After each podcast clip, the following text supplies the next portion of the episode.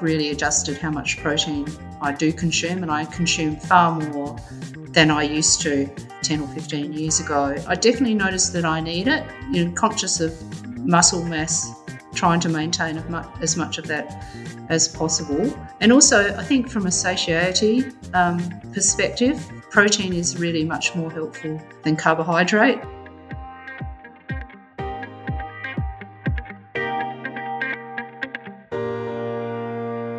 Hello, and welcome to The Long Munch, the nutrition podcast for runners, cyclists, and triathletes.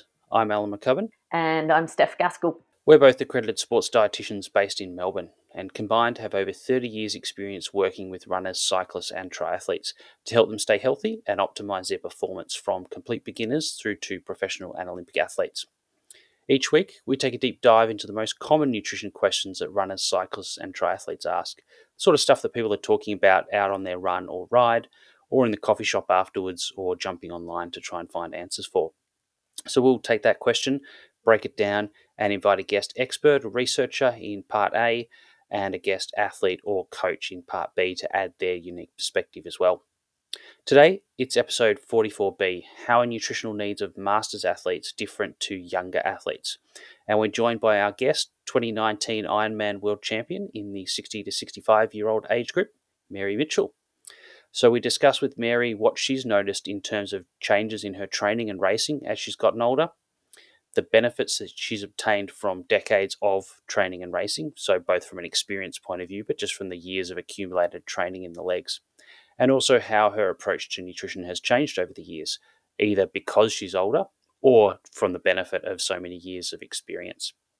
But before we get to that, how are you going, Steph? We talked about last week that uh, by the time people had listened to the mm-hmm. podcast, you would have done your five hour run. So now you can tell people all about it. How was it? Did you survive? I did. I um, survived um, just our. Um, I think actually, funnily enough, physically it was easier even though my training was mm-hmm. probably not as good as it um, was last time. Um, but mentally, it was very much a, a harder slog. Um, it was hard the first time, and then obviously that second time. And I spoke to you about how my kind of my mojo for running at the moment has um, been quite reduced. Um, so yeah, doing the five hours on a treadmill didn't really help um, excite. Well, I was going to say, am I the reason for that reduced mojo for running Steph? yeah, could be could be a reason, but um, yeah, so yeah, I know how important it is and how beneficial this data will be. So I'm very excited mm. for um, yeah, what the outcomes of of putting all that together is, and it will most definitely help contribute to sports nutrition practitioners and uh, in their um, practice. Um, so yeah, it was worthwhile from from that perspective, I reckon. Yep. Yeah. Yep. And then um, yeah, I thought you know I'd have a nice kind of maybe relaxing weekend, and then um, went to watch Tanya play in the semis to see if they could get in the grand final, and. Uh, she got knocked out and got a bit of conc- well, got some concussion, and um, Mm. We spent, uh, geez, a good seven to eight hours um, in at the Austin, and I actually, um, in the end, just walked Tanya and I out. I said, you know, we already knew the scan was all okay. They told us that, um, and mm. and she was okay, and that sort of just nudged them a bit to say, okay, we can we can go. So um, anyway, that was quite quite an interesting um, experience with the concussion. Quite scary. Mm, mm. Did the team win? Unfortunately, didn't. Um, so yeah, they're they're out. Probably would have missed the grand final anyway had they won. Uh, yes, exactly. Yeah, because of the concussion protocol. Yeah, yeah, exactly. Yep. And um, I think just in the last two months, um, she's nearly lost a front tooth. Um, you know, fingers. So no more footy. I was going to say that football's over, get her into running. Yep, yep, that's the strategy. And what about you? What what's um, been keeping you busy? Uh, well, obviously finishing up that five-hour run and analysing all the various bits and pieces from that, or processing blood, sweat, urine, as as you do. Um, but yes, as as you said, very excited to have all of that done now and have the data. So obviously, some of those blood samples are in the freezer, and we have to thaw them out at some stage and analyze them. But others, we've already got the data for, so we can start having a look at that, which is really the exciting part. So you know, often people think you know doing all the stats and stuff that's like the boring, tedious part, yeah. but with stats gets results. Yeah. So yes, that'll be the exciting part from that. So that's really cool. Yeah. Uh, obviously, UTMB was over the weekend, which was interesting to to follow along with. Mm.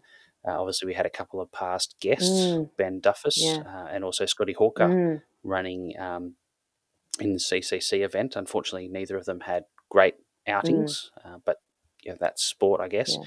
You have good days and you have not so good days. Mm. So, uh, yeah, hopefully those two will be back on the horse and, and going again in, in good form yeah. sooner rather than later. Yeah. But yeah, no, apart from that, kids' birthdays and other bits and pieces. But yeah, just excited to have this data and mm. get a good look at it. Get it done. Yeah, yeah, nice.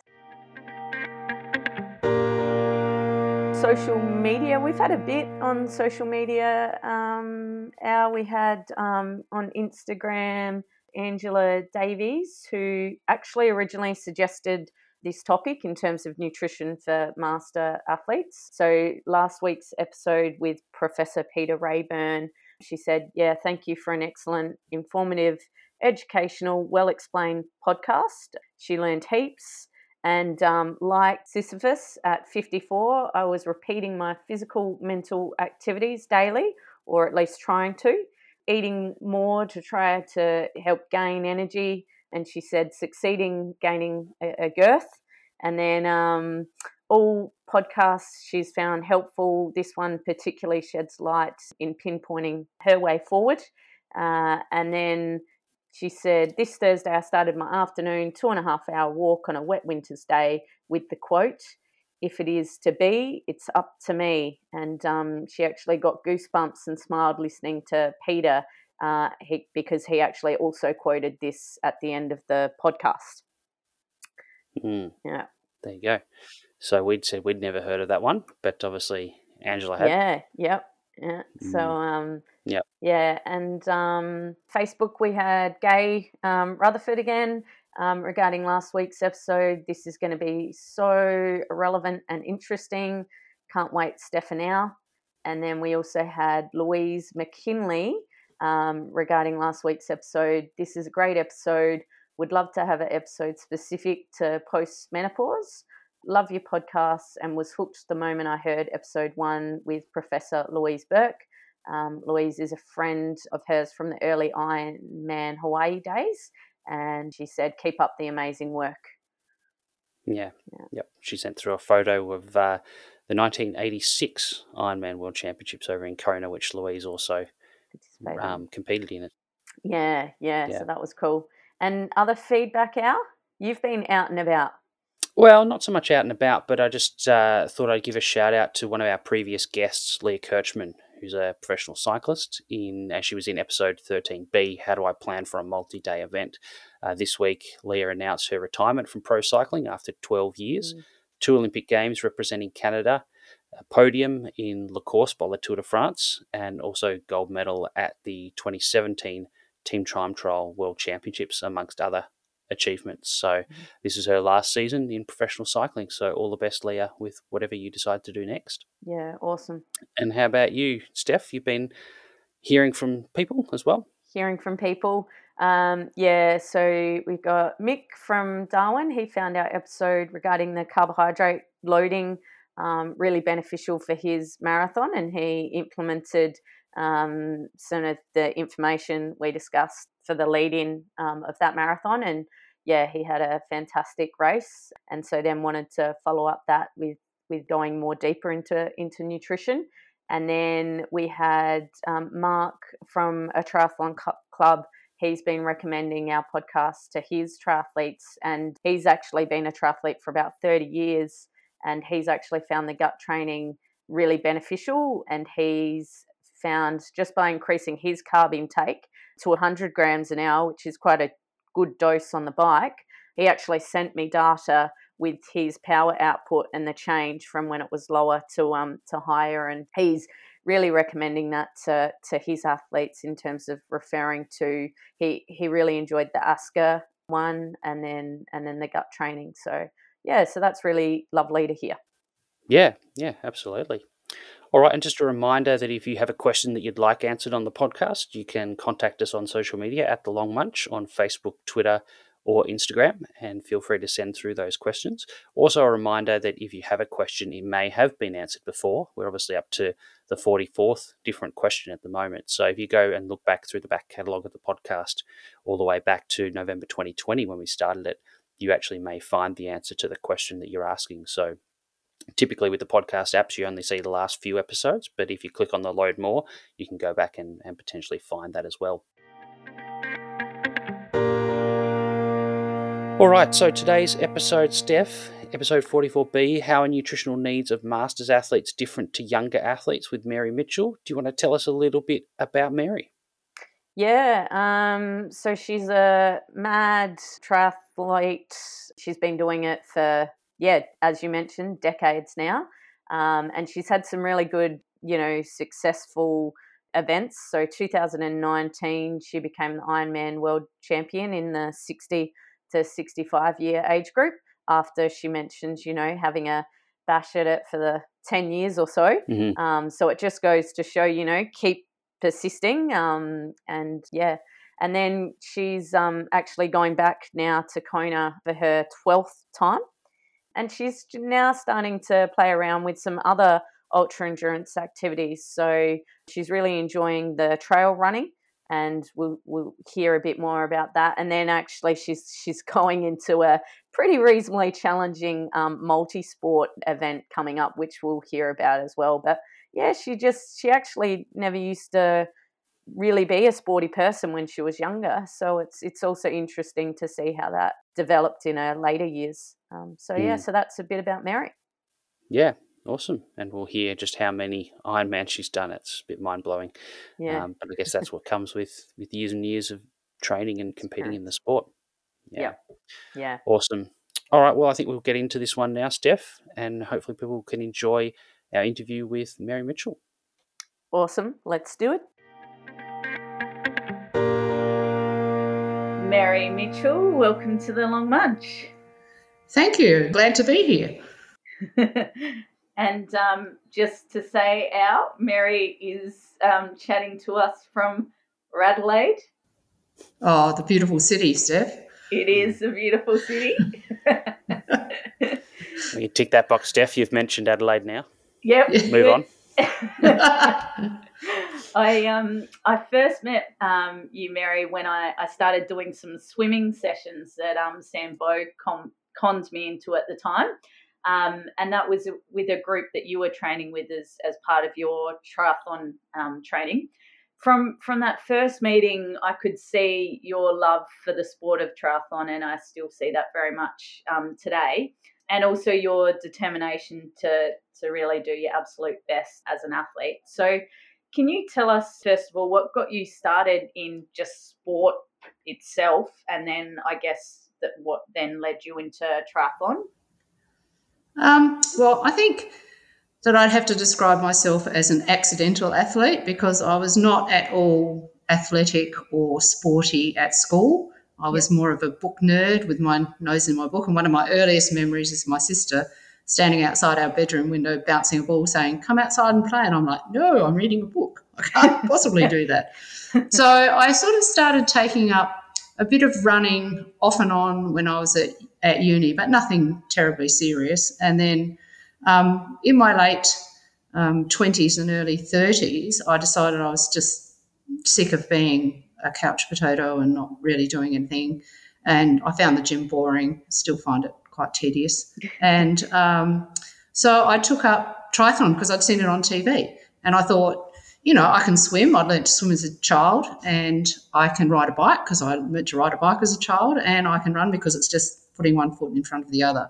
Mm. And I, it was just something that interested me, and I start. That's when I started my journey in triathlon, um, just in local racing and all just really short stuff. Um, but I found it really enjoyable, and I found the community very supportive, and I think that that's what sort of got me hooked into the sport. Mm-hmm. Yep. And you've done a number of Ironmans now, including your soon to be going over to do, I believe, number 12 in, in Kona. How many Ironmans have you actually done in total?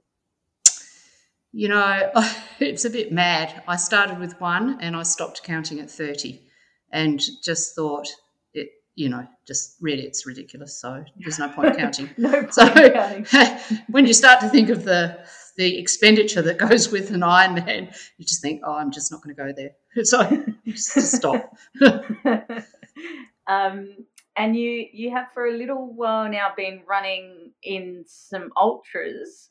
Have you switched sports, or, or now you've kind of found a love for both?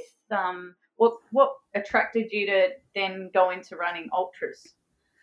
Um, I think because I really love trail running. I love being out in nature, off the roads. You always see something beautiful or interesting when you're trail running. Time passes so quickly, not like running on the road where you're sort of looking at your watch and thinking, oh, golly, you know, I've still got a, a lot to do. Yeah. Um, and then I thought, you know, uh, I don't know why I did my first ultra, but I did my first ultra at Tarawera in New Zealand, uh, mainly because the, ad, uh, the, the website said it was good for beginners. Wrong, seriously wrong. And it was one of the longest days of my life. It rained the entire time, and um, it was it was just a very salutary experience. It took me so long that I thought, golly, another hour and a half, and I could have banged out an Ironman. Probably should have done that. but anyway, that after a little break from trail running uh, or ultra running, I've gone back to it. I just love it. It's a real challenge, both mentally and physically. And you know, you see some beautiful parts of our country, and yeah, it's great. I just love it. Yeah. Um, yeah. And I think I find triathlon now is quite rigid in its structure, and I think the trail running provides a diversion from that because it's the complete opposite. Mm. Yeah, I was going to ask you, yeah, what um, what you find um, easier as well in terms of do you do you find doing an Ironman easier, or do you find you know training for a hundred k um, ultra run easier?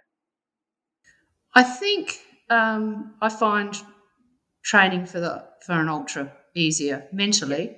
Um, you've got one discipline, and it's a lot easier to travel. You don't have to take a bike, and you don't have to take all this other stuff. So, you know, it's much more portable, and you know, there's some really fascinating ultra runs all over the world that I'd like to start exploring. Mm-hmm. So, I think Yeah. that's where I'm heading.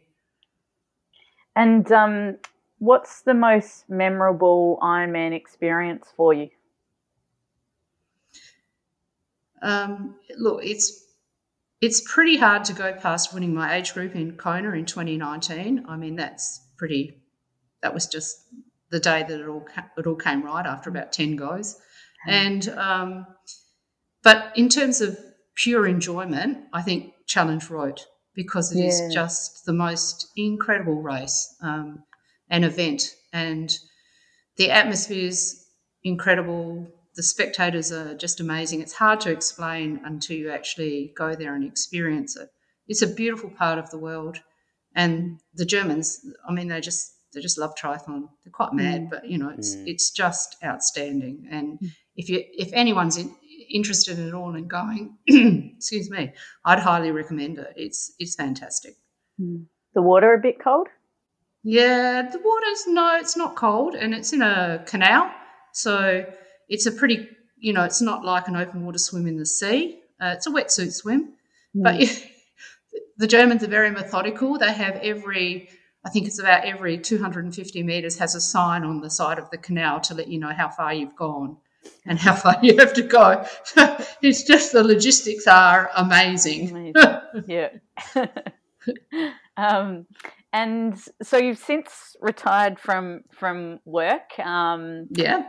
But but when you were working, you were in a pretty demanding job. Uh, I would imagine you had long hours there, um, and then you also have two kids to to look after. If I'm right, Three. three. Three, sorry, Yeah. ripped you off. That's- Um, That's right. how did you manage to fit in the Ironman training and, and the racing? It wasn't really until I started working part time after Yeah. having my having children, and then you could sort of manage a bit of training. But it just it meant really early starts, and um, it, you just I, I think just get up really early and you do what you can. And I that taught me that sometimes you just have to let, like let a session go. If you can't do it, you can't do it. You can't fit it in. Life is always full of changes and challenges. So Mm. that's when I started. But I only did, you know, like one a year or something like that. And Mm. my husband, who also races Ironman, um, Yes. we sort of took it in turns to pick a race, and one of us would train for it, and the other one would sort of pick up the slack at home. So yeah, that's how we sort of managed it. good teamwork. Yeah, Yeah. yeah.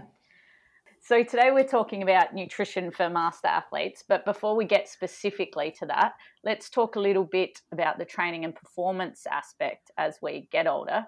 I'm um, now 38, Mary. I'm feeling a, Heavens. a little bit Heavens. old.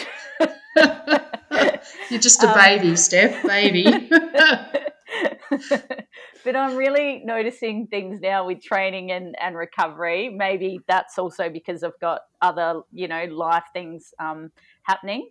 Um, and I, I don't think I had that much happening before. So, was there a time or a particular age where you noticed things were getting tougher for you in terms of the, the training and recovery? Was there kind of like this set point um, that you noticed? I think turning 60 was a real threshold point, and I've noticed since then um, the training load really hasn't changed, but it's it's harder to recover. Well, not harder, but it just takes a bit longer to recover. It seems to take a bit more out of me, and uh, I think my husband feels the same way that we're just generally more tired, um, particularly with the long, uh, the, the big block in the middle of training for an Ironman where it's just you're just going at it for extended periods during the week. Um, so I, I think, and I've noticed then it's also there's a diminution in power and speed and just generally slower actually. So which is quite disheartening because it feels like the level of effort that is being put in is exactly the same as it was, you know, when we started, and, but the output is significantly diminished. Um, and I, you know, there's not a lot you can do to defeat age, um, but there are some strategies that I think we're trying to implement to overcome some of that. Mm-hmm. Yep. Did you find, Mary, that there was a period of adjustment? Because as you said, you know, you're putting in the same amount of input but getting kind of less output. Did you find that there's a period of time, or, or other athletes that you know of a similar age have found a period of time where they sort of find that they're almost trying harder and harder and harder to achieve the same output and eventually get to that stage of accepting, no, this is just where it's going to be from now on? Oh, um, denying, going, do not go quietly into the night. Yeah. Um, Uh, I think generally, I think the, the athletes that I know of are around about the same age. It's really started, it really starts in your 60s. There's probably a gradual decline over your 50s that you don't really notice as much. But I think once you get into your 60s and, you know, heading towards the middle of your 60s, it's, you know, that would be a consensus that it's just, it's just harder. Yeah. Mm. Yeah. Yep. Yep. Um, and anything in particular you've noticed in terms of training and recovery um, as you've gotten older? So, um, for example, have you found that with the swimming, the biking, or the running, um, that you know that anything's particularly bad? Do you find the swimming's worse, or the running's worse, or the bike's worse, or it's all just the same in terms of how you're feeling in terms of it being a bit harder? Um, well, I've never been a particularly great swimmer, so um, my swim times are probably where I notice the the slowing least.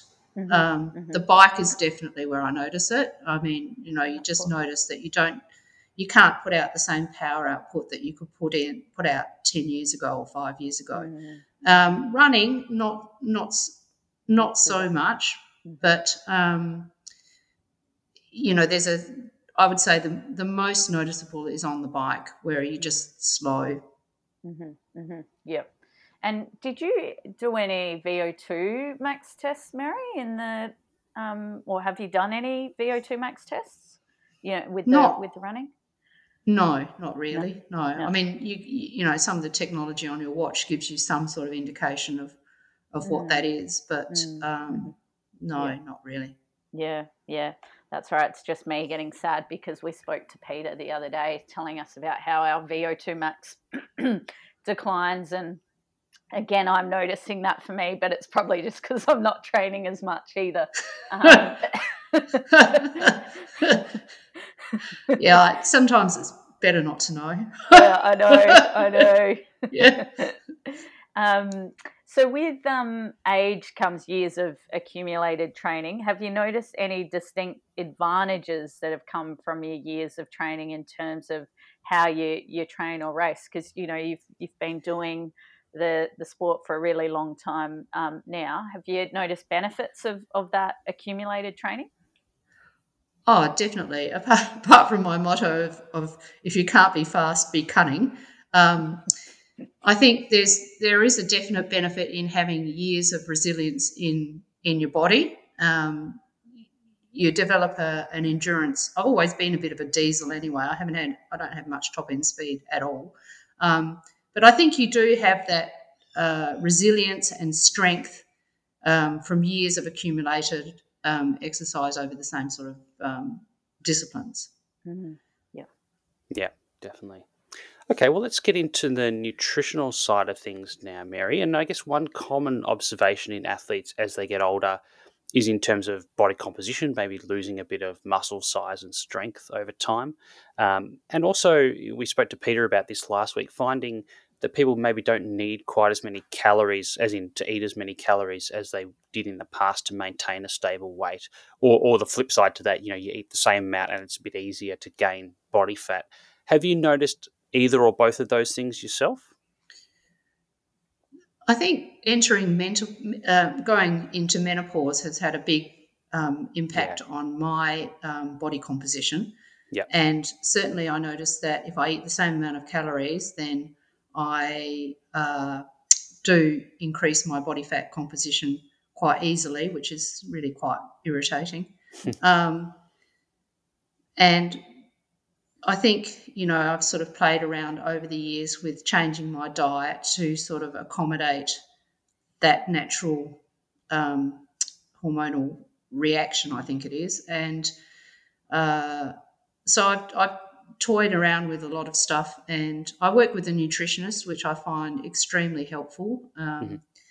And she's sort of, you know, given me a lot of guidance on what sort of foods to eat, uh, and that's been really helpful in terms of trying to have a good body composition for training and racing. I think you need you need to be careful about being too fixated on being too lean, particularly for ultras and Ironman racing. Mm. I think if you are too lean, then that can be detrimental to performance. I think that you know you do actually need, well, you do need body fat anyway, but I think you have to be quite sensible about what what's a realistic body composition for those sorts of events, given that they take such a long period of time to actually put, complete. Um, mm. So, but yeah, I've noticed that you know if I'm not training at the level I'm you know training for an Ironman, that you know if I eat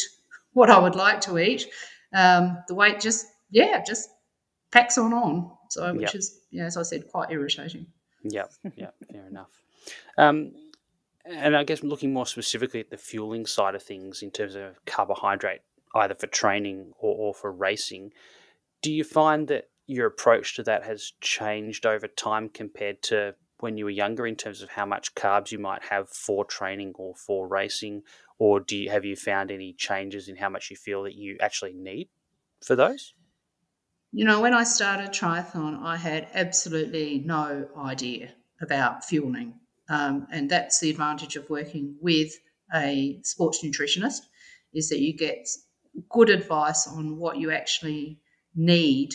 And I think with women in particular, there's an emphasis on body image and, you know, the tendency in your, well, my tendency in my early years was to be, you know, not to eat carbs because, you know, that mm. carbs are bad. And uh, also there's so much information out there that is conflicting in terms of carbs are bad, carbs are good, proteins good, mm. proteins bad, be a fat burner, don't be a fat burner. It's really mm. hard to wade your way through all the information out there and, and actually get good solid advice um, on on what you should be doing. So, and I've toyed around with how I what what level of carb load I take for training and racing. I I've I think the periodized approach is the one that I like the best, so that you match your carbohydrate um, consumption to the, the, the type of workout that you're doing on a particular day. Yeah. And also, like, what are you what are you doing the next day? If you've got a light day, then I don't need a heavy carbohydrate dinner. But if I've got a you know a five hour ride with a run off it, then mm. I probably should eat some carbohydrate mm. the night before because yep. you don't get much in in the morning before you get out the door. So um, I find the periodized approach really helpful, and I've also the, working with my nutritionist. Um, who must roll her eyes every time she sees my appointment in her diary, um, worked on carb loading, which I thought I had nailed, but was truly atrocious at. So um, that's been a real eye opener, particularly going into like an ultra run of 50 or 60 kilometers. The amount that you have to ingest in terms of carbohydrate, it's it's enormous, and I still struggle with getting the quantity in, even though I've sort of tried to massage it into less food, more fluids, trying to, you know, but even so, you feel like by day two, you feel like a Christmas goose you just mm. like I can't do it anymore. I just I just I don't want to I don't want to even look at a carb. But you know, mm. it's so I find that quite a challenge. This time going into Kona, I've tried to I've been working on um, for ultras consuming about 60 grams of carb an hour. Mm-hmm. It's a mix of drink and gels or food. Um, but going into Kona, I'm trying to increase that up to about 80 grams of carb an hour. I, Kona is interesting because it's such a hot environment. Um, tolerance for ingesting large amounts of carbohydrate I've struggled with in the past. So yep.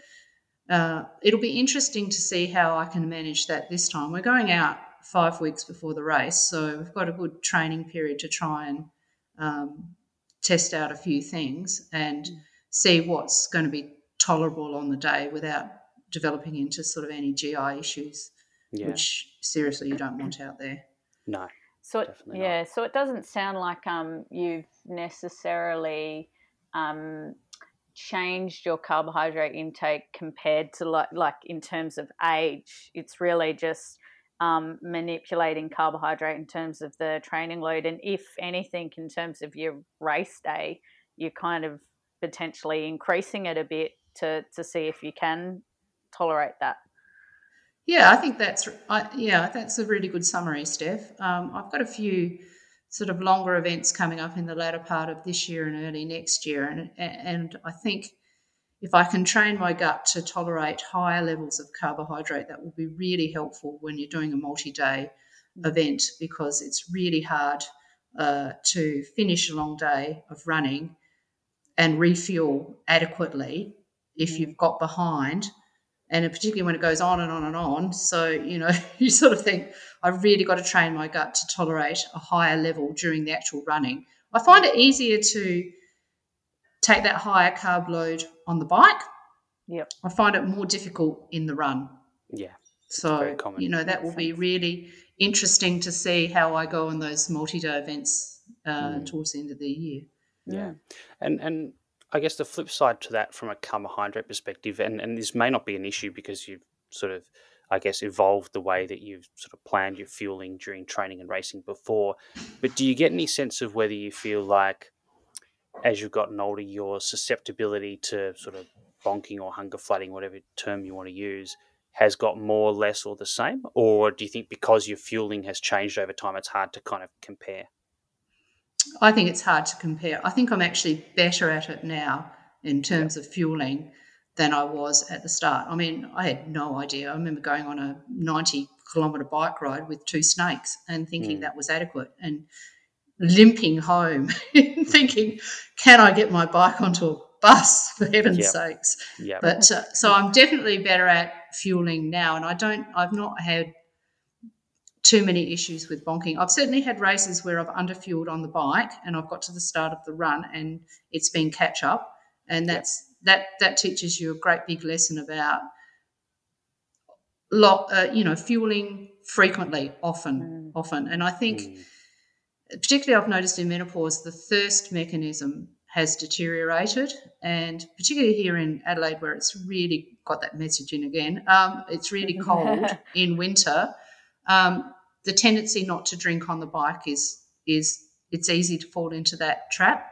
Mm. Um, so you know, it requires a great deal of, I think for me particularly, a great deal of focus on the bike to make sure that I am drinking, drinking, drinking. Hopefully in Hawaii with the hot weather, um, that won't be so much of an issue. But I, I, still have a tendency not to drink enough fluid on the mm. bike. And if you do that in an environment as, as well, any Ironman, but particularly if you're in a challenging uh, environment, you put yourself behind the eight ball and it's really hard to recover that. I mean, you can do it eventually, but you've compromised your race. So, yep. you know, it's a, you know, it's just something I have to be particularly mindful of. Yeah. And just on that topic of hydration, do, do you feel or have you noticed over time any change in your sweat rate? Do you think you become a heavier sweater or a lighter sweater or, or no real noticeable difference?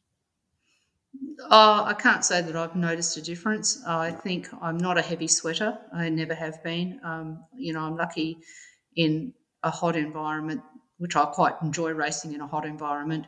I don't lose a lot of body weight in sweat. So I think it's been pretty constant. Mm, okay. No worries. Uh, let's talk about protein now. Have you noticed anything here in terms of how much protein you feel you need, or have you made any sort of conscious adjustments to the amount of protein that you've had over time? Again, since since turning sixty and, and being in menopause, I've really adjusted how much protein I do consume, and I consume far more than I used to, um, you know, 10 or 15 years ago. And I try and um, dose it over the day so that I'm not eating one great big lump of it at any one meal, but I'm sort of having little hits of it during during the day. So I get that uh, increase, and I've certainly increased. You know, I think I, you know, there's all sorts of guides out there about what sort of how many grams you should have for body weight. But I, again, my nutritionist has given me some, you know, this is what you need to do in terms of a hit that you need to have and spread yeah. it out over the day. Yeah. And so that increase, was that something that you sort of felt that you needed, or was it more the nutritionist saying, look, this is probably necessary at this stage?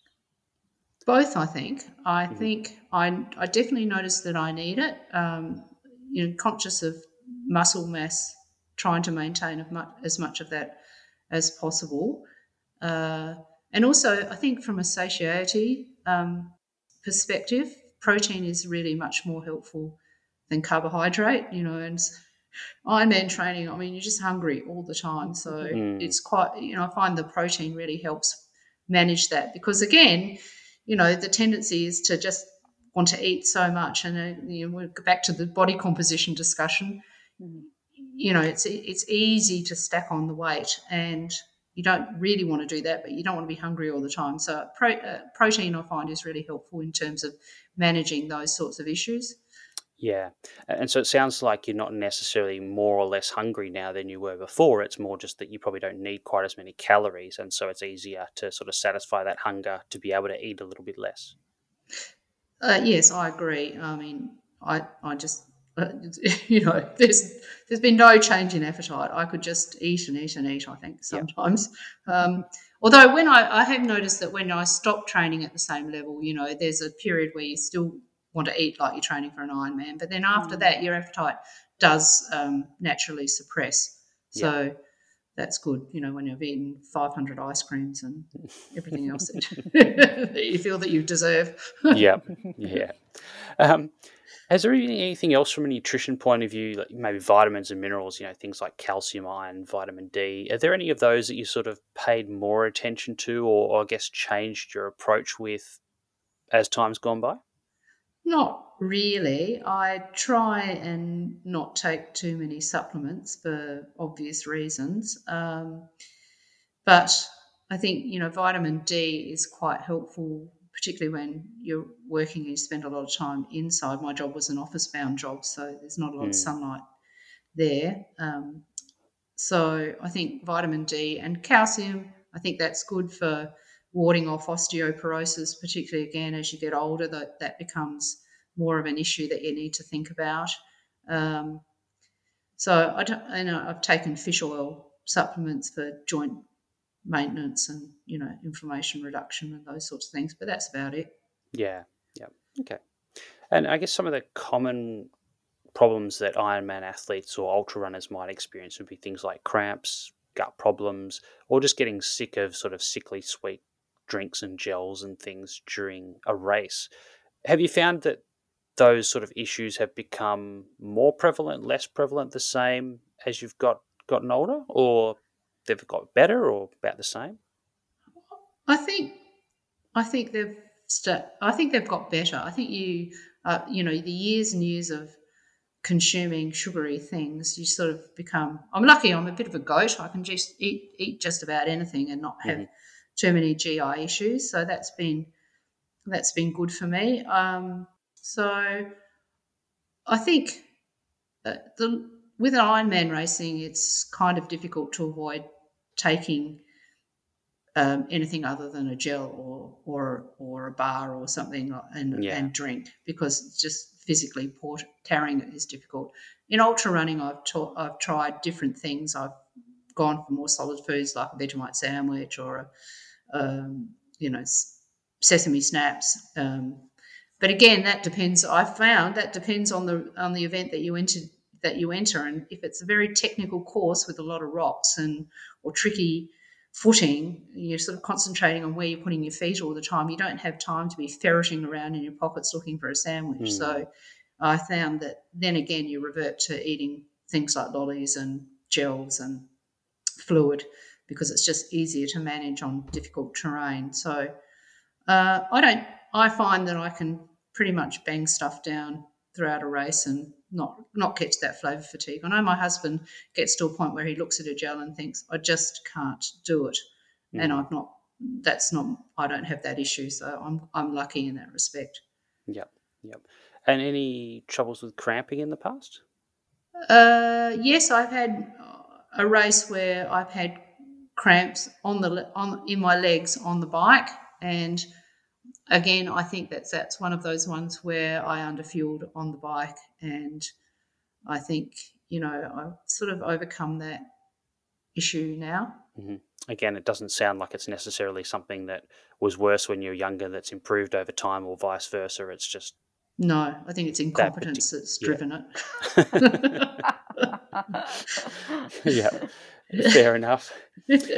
Now, obviously, um, as we get older and we sort of more broadly, we start to maybe consider more around some of the health conditions that, that can happen as we get older, not necessarily always, but from our sort of 50s onwards, we are at increased risk of things like heart disease, diabetes, dental problems, just to name a few. Has this been something that yourself or, or the other athletes that you sort of socialize with think about a lot? And has, has it sort of had a direct influence on, I guess, the nutrition choices that you make around training and racing? I think, you know, you, I often think I'm so lucky to have good health and good fitness. Um, and I look at some of my peers that I went through university with that have struggled with health issues, and I, I think I'm just so lucky that I haven't had to face any of those issues. Mm. Uh, but I certainly think a lot harder about what I put in my mouth.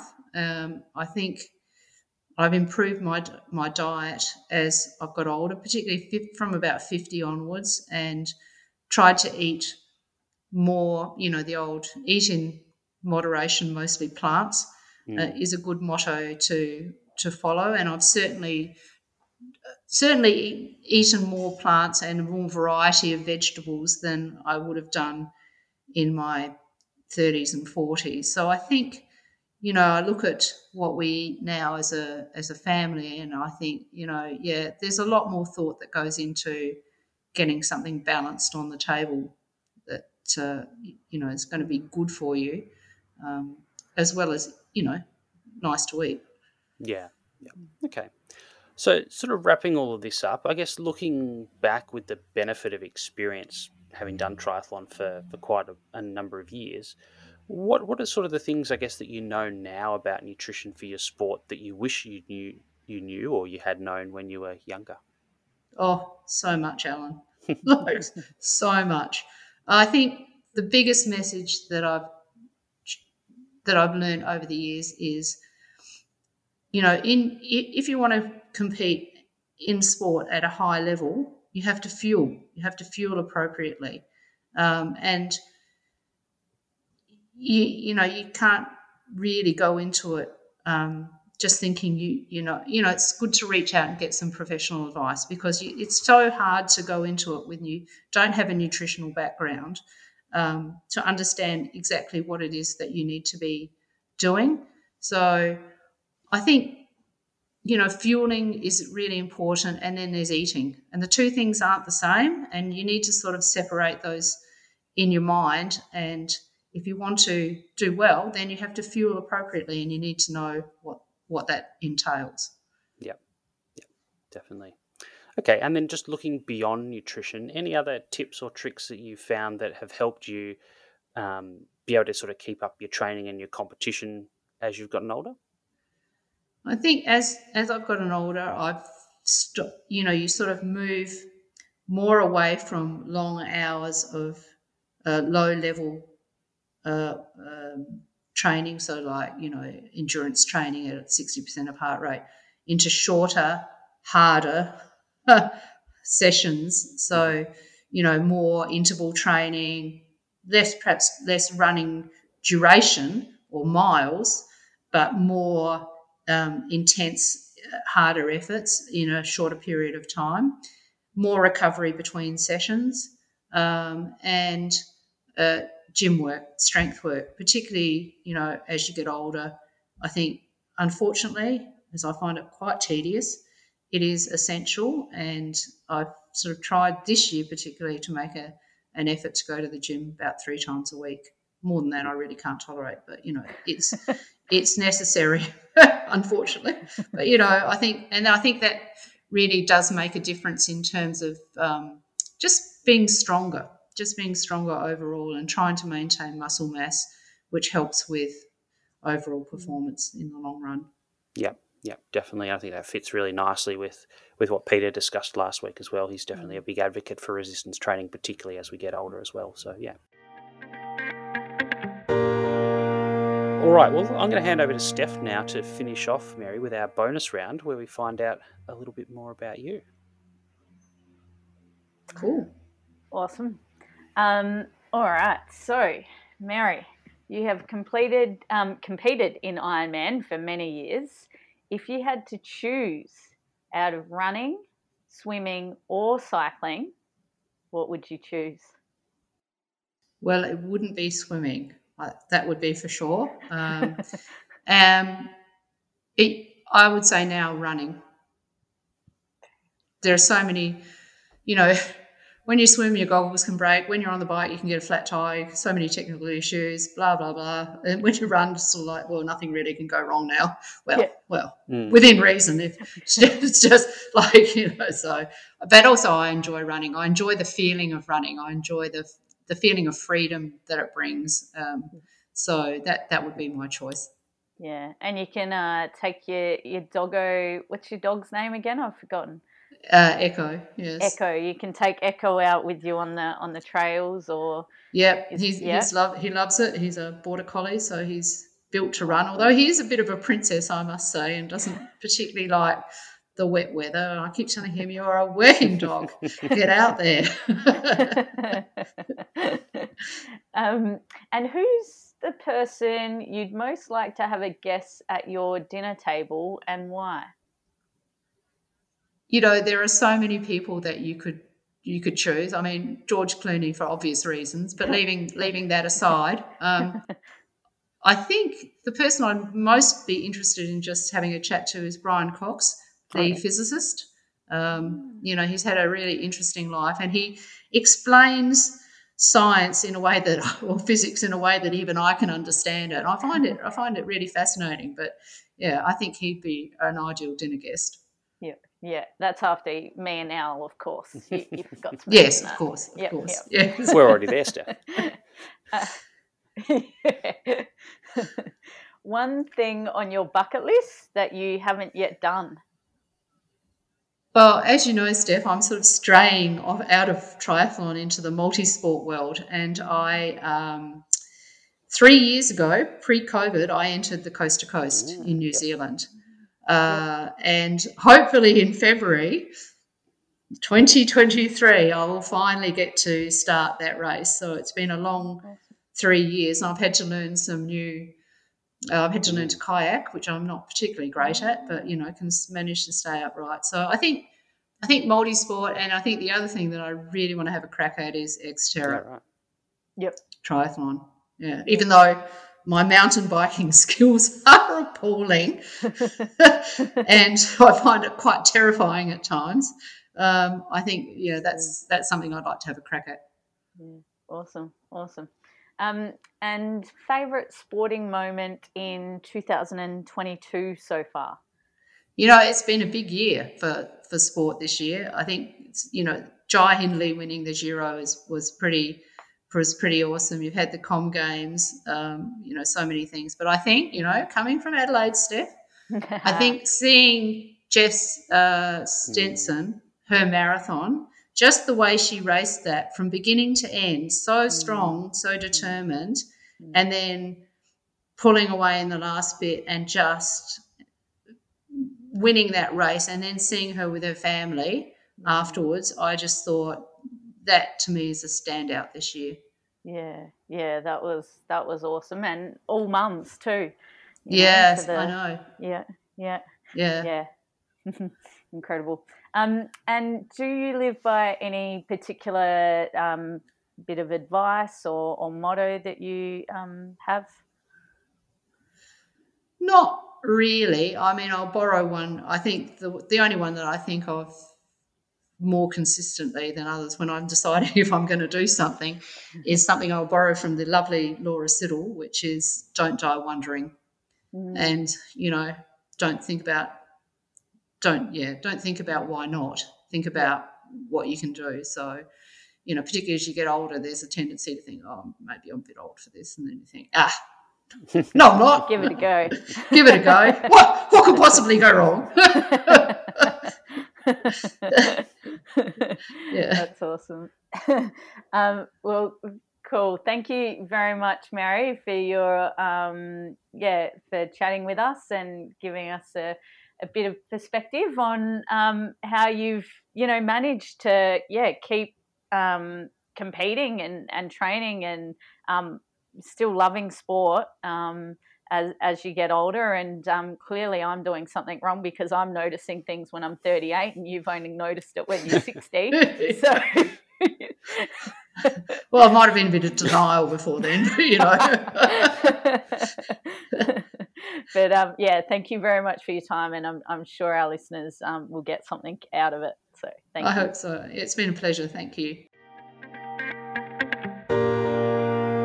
Thank you very much, Mary, for sharing your experience. Um, yeah, good, good to know. And like I said, it seems like maybe I'm doing a little bit wrong with how I'm going about things because it's certainly feeling harder for me as I've reached 38.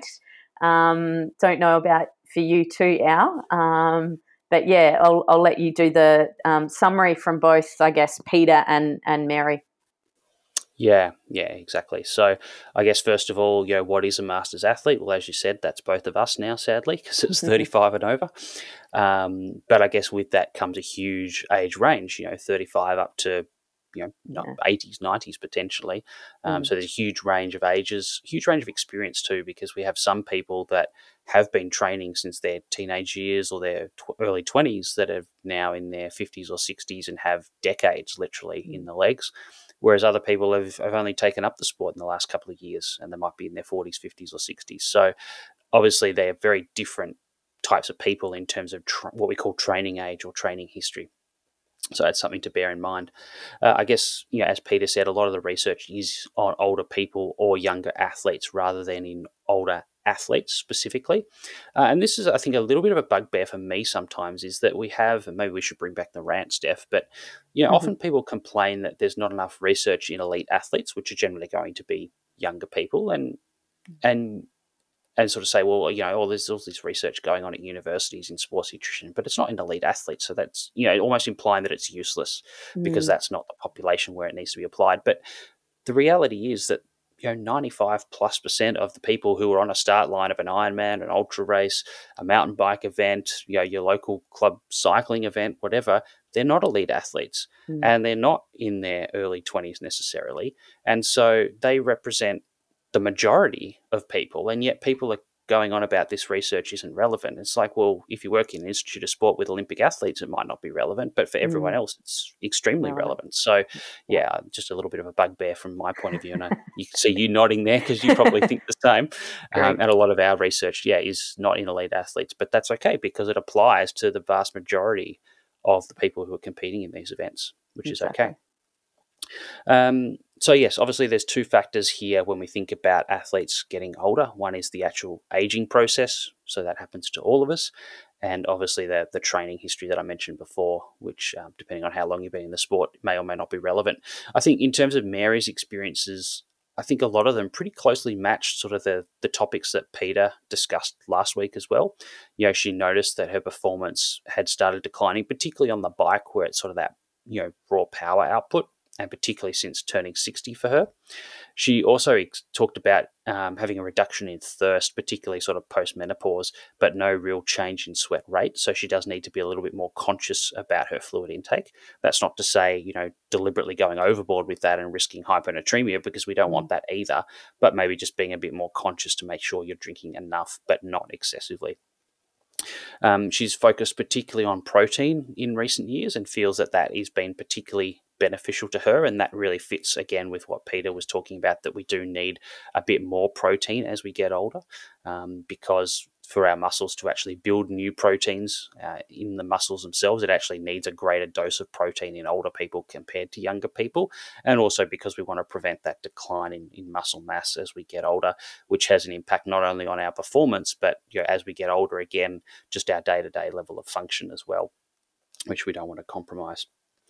Um, and I guess the other thing that she talked about is being conscious of not over consuming calories as she's gotten older as well, because her energy expenditure in terms of how many calories she's actually burning up in training is less than what it used to be because instead of putting out, you know, just making these numbers up, but say like mm. 250 watt average on a ride, it might be more like you know, 180, 190 watts. And so all of a sudden you're actually physically burning less calories on the same sort of training session uh, mm. compared to what you, maybe you did 10 or 15 years earlier and also as you're losing muscle mass, you, are just not burning as many calories at rest as well. So there is a, a reduced requirement for calories there.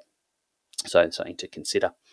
She also mentioned that her training volume is a little bit lower overall. She's doing less hours, but her high intensity efforts sort of remain in there. And I guess that's what happens when you, or what you can do, a luxury of having several decades of that base training in your legs is that you can you can do that, which is great. Mm. Uh, she also understands the importance of resistance training as she gets older, uh, and and that's one thing that Peter really emphasised is that if you're not doing resistance training, it's a really good idea to add that into your training program, um, even if, like Mary, you're you're not necessarily that fond of the gym. Um, it is definitely a, a worthwhile thing to do. I guess overall, if we pull together, you know, Mary's experience as well as you know what we discussed with Peter, I guess overall dietary quality becomes much more important, and that is to make sure that the food that you are putting in gives you a variety of nutrients. So obviously we talked about protein being important, mm. but thinking like calcium and vitamin D and all our other vitamins and minerals, um, you know, our need for those becomes um, more important as we get older, and also as we start to eat less because we're burning less calories. We've got a smaller amount of food to pack in the same amount of all of those nutrients compared to maybe a younger athlete who's doing hours and hours of training and, and getting through a lot more food they can sort of spread those nutrients out across that food a bit better. So yeah, I think the the emphasis on diet quality um, only gets more as we get older. Mm. And Steph, just to finish up with, we had that discussion with Peter last week about the impact of aging on the gastrointestinal tract as that's relevant to sport. You've had a bit of a look into that. What can you tell us? I just um, I need to dig into it further in terms of the different age range. But um, I guess if we just look at kind of from the age of 65 years and and older is where we can see you know some changes to the gastrointestinal system. So just we can start to produce less saliva. Um, and then also just the kind of the force from our, our jaw can be reduced as well. So obviously that's going to have an impact on chewing and swallowing you know, I guess from an ultra endurance perspective, if you have noticed that, then that may be where you need to start thinking about some of those nutrition choices, choosing the ones that are a bit more easy to chew. And then the, I guess, the strength of contractions in the esophagus, and then also just the upper esophageal sphincter that can decrease as well. So, I guess from that perspective, it may influence an increase in gastrointestinal symptoms, potentially more upper symptoms, where we might get a bit of the um, uh, reflux type type symptoms as we get older. And there's also a slight slowing of movement of contents through the large intestine as well. And so again, if we look at that from an ultra endurance perspective, we know that you know the the longer that we exercise, our gut can become a bit more impaired and slow down. So perhaps that's um, exaggerated when we get a bit older as well. So I guess just being mindful of, of that and and then listen to our gut training episode and see how we can perhaps just um, implement some gut training strategies to to help with those changes that may occur. And there can also be some changes in the rectal area as well that can um, potentially lead to an increase in constipation, but hopefully, when we're exercising, we may help reduce that risk, um, you know, just by the, the movement with the exercise and how that can just benefit the gastrointestinal tract and health. So it's a it's an area that yeah I will like to dig deeper in and and be able to tell you more. I guess from like I said the age range. So leave that as homework for me. But yeah, that's just a, a, a little snippet of of what can happen to the GI system. Yep, awesome. Yeah, next episode, our we are so excited about this, and it's um, hugely relevant. And um, I know that you and I are just going to be recommending this one to all the people we tend to see because it's such a common question. Yeah, absolutely. And this is probably in the top two or three most common questions that we ever get, I suspect. So, our question is How can I stop cramping? Mm. And we are joined by Professor Kevin Miller from uh, just trying to remember because he's just moved universities actually. Um, I might hold that till next week to get the title right, so I don't want to get it wrong. But he's in Texas now. He's just moved to Texas. He's from the US, um, yeah. but he has done a lot of research in different aspects of cramping and how you study cramping in the lab, and has come up with probably the most complete model um, to try and explain mm. how or why we cramp during or after exercise. So we're going to talk with him through that kind of model and try and identify some of the things there. And I think there's a lot of similarities. The more I've looked into the model that, that Kevin's put together, the more similarities I see with exercise induced gastrointestinal syndrome, which is obviously a model that you spent a lot of time working with, Steph, in your mm. PhD. So, mm. uh, yeah, I think really interesting. One, because cramping is so common.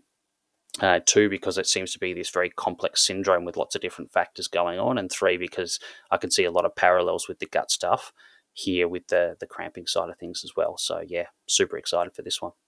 Yeah. So if you've got a question or you hear people telling you um, in terms of cramping that just take salt tablets or take magnesium, um, you very much want to listen to this one because um, you'll you'll be able to see that it actually probably does not come down to that. um, and you'll learn about the different factors involved. Mm, but that yeah. there are still nutrition things that can impact on cramping, even if it's not necessarily electrolytes, which is the common belief. Common one, yeah, exactly right. Yep, yep. Um, and so, just a, a, reminder if you do have a question that you would like answered on the podcast, you can contact us at The Long Munch on Instagram, Facebook, or Twitter. And remember, as our said, there's more than 40 previous questions that we've actually already answered. So if you're new to the podcast, welcome. You might like to check out the back catalogue to see if there's something there that'll be helpful to you. Most podcast apps only show you the last few episodes, but if you click back, you'll find that there um, there's a whole back catalogue catalog of them going back to November 2020. And then, if you want to be notified every time that there is a new episode available, you can hit subscribe on the podcast app that you're listening to this episode on. And then, if your friends are asking about a particular nutrition issue for their training or racing, and you've heard it on the podcast, then you might like to let them know about the, the long munch. Otherwise, we will love and leave you, wish you happy training and good nutrition and we'll see you next week. We'll do. See everyone.